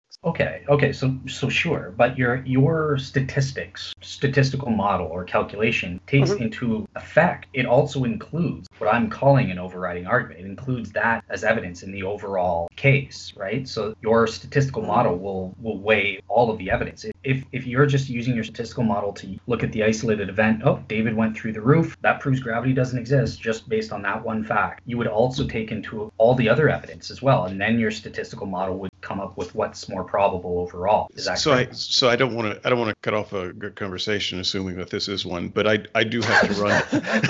This is Sarah's question, guys. I, I understand. It's I, I I understand that, but I'm I'm I'm up against it, so I've, I'm going to have to. Cut I so, just go. With, these are the these are the three I got. So that's what I went. To, touche, David. That was. and and I will take it from from that very uh, from that very comment that you weren't very compelled by that conversation. So, I don't know. I, I this is all above my head. so I just, just, well, just remember and, this, David. I'm right, and you guys are always wrong. And that, that that in cool. fact is the clearest thing you have said, said all day. So. Okay, so I will simply say I have been drinking through the course of uh, of this uh, show. So if that comes out, yes, I've I've been drinking through the course of the show. And I've been contemplating how to start drinking, and so oh, um, oh it's I, easy, I am Let going me... to uh, as soon as this is over. no, look, I, but I am serious that if we're going to let the math do the work, we've got to let the math do the work. And there's no such thing in a statistical form as an overriding argument. What there is is a data, and what we can extrapolate from those data. And so if David was sucked up onto the roof, that would not be an argument. That would be a data point. So yeah, it's it's semantics. I don't dis- disagree with what you're saying. I'm using I'm approaching it from more of a philosophical standpoint. You you've got more of a statistical. Fine. My overriding argument, let's call it data points, and let's call uh, David going through the roof a data point. You would put that together, and overall, you would you would decide. Kind of your statistical model oh. would tell you what's more probable than not. And I, but it what but I'm it tra- wouldn't. But it, but that's what I'm saying. That's that's why what we do in the physical world is very different from what we do in philosophy. In the physical world, all that would suggest to us is that in some limited set of conditions, it might be possible that the law of gravity could be superseded. It wouldn't It wouldn't imply anything um, metaphysical about the nature of our universe. It wouldn't have any ethical value. And that's why I'm saying that even if you can prove all the supernatural events that are in the Old Testament and the New Testament, you haven't gotten closer to proving the ethical claims. You see, the, the events themselves speak to the physical nature of the universe. Can David be sucked up onto the roof in, in contravention of everything that we think we know about gravity and quantum physics? Versus, does that event tell us anything about the nature uh, and moral implication of that event? Right. Yeah. And uh, and the answer is no, it doesn't. It, it, if Christianity is, is true, it does, right? Like that's part of what I call the overriding argument. Because I'm, I'm, I'm answering the, this question as a Christian, right? That's why there's a difference as to why I'm going with a, what I personally think in isolation. Right. Another, so there's there's a lot going on in the conversation that's kind of behind the scenes that not not everyone has the same piece of. So um, yeah, we yeah. Dale's Dale's well, bigger overri- I, his overriding argument um, is that Christianity is true. And therefore, no matter whatever else happens, um, don't say no matter what. Just like okay, but, but if see, that, that is true, that is we the don't data need any point. Statistics. Oh, right, right, that's what I'm saying. Right. So okay, so so it's not just that I've had too much to drink. I, I am in fact embarking on a quest to engage in an argument through statistics that were brought up in this conversation that aren't actually being used because yeah, there is an overriding argument yes. that has nothing to do with statistics. Yeah, you're not you're not talking oh, about the same. Yeah, none of this stuff. yeah, I, but I'm, I'm I use that like I obviously yeah like there's I'm not I don't use statistics in the same sense that Andrew's meaning it, but I was using that as to illustrate my point with these normative uh, probabilities, which I assign to philosophical arguments and that sort of thing. Um, yeah, once I plug it into the formula, it, it calculates out to whatever you get. Either way, I still think it all goes a little bit far afield from Sarah's original question, and I um, I don't I don't want to re I don't want to re-prosecute her. her yeah. So her, so for Sarah, j- the answer to your question is no. It, it's not a problem that the probability changes. Uh, it can go up or down, so long as it's sufficient for me to still be a Christian. Um, that's fine. And even if, even if it's not sufficient for me to be a Christian, okay, then I, I lose my faith at that point. I, I stop being a Christian. I do want to say to that, Dale, in, in fairness to the conversations that you and I have had around statistics, and, and specifically the conversation we've had around Bayesian probability. Uh, Bayesian probability is the type of statistics that allows us through new to analyze our prior position. And so in that sense, even, even if I think this notion of statistics and ethics is a little cockeyed, and, and I do think that this notion of evidence and ethics is a little cockeyed, in the sense that we're talking about Bayesian probability and updating the prior probability of a position. In that sense, you've done nothing wrong. It is fair to say that new evidence changes the probability that some uh, that some premise is true. Perfect. Yeah, I couldn't. Awesome. All right. So, so yeah, I think I think that's good. I think we've answered all the questions for everyone. Uh, hopefully, you you enjoyed uh, seeing the Christian on the hot seat for this Grill Grill Christian episode. Ho- hopefully, it met uh, Lisa's approval, since she was the one who recommended to do this. And yeah, I had a, had a good time. Ha- you, have Lisa. a good week. Huh? I was just saying thank you, Lisa. Oh, no problem. Uh, so, so yeah, ha- have a good week. Say, say goodbye, everybody. I, w- Bye, I was everyone. Actually, I was hoping for a real grill, but uh, that's not what happened. Well, a- Andrew ha- Andrew thought it was the wrong thing. He had the uh, the sauce, the barbecue sauce yeah. already. Yeah, yeah. Had uh, had the Worcestershire sauce, the Worcestershire sauce, the barbecue sauce, the sauce. Yeah, you know, I was hoping for a real grill. Dale, um, you conducted yourself as a uh, as a consummate gentleman. Thank you as always, and thank you for taking on three skeptics. That cannot be uh, an easy task. Oh, and uh, no problem. I, I enjoyed it. Yeah, thank thank you to you guys as well, and, and engaging me in the. I think it was an interesting conversation, following up on you know the statistics and that sort of thing, and getting out. We got a lot of stuff out there, so yeah, uh, I'll be looking forward to, to listening to it myself. Thank you, David, and Matthew, as the token Brit, yeah, as the token Brit here, it's Worcester sauce. Oh, okay. and and I know it's also aluminium, but I'll I'll forever be raised in the southeast. All right, guys, have, have a great uh, weekend. Yeah. Cheers, guys. Have a good one. All right, bye bye. Thanks, fellas.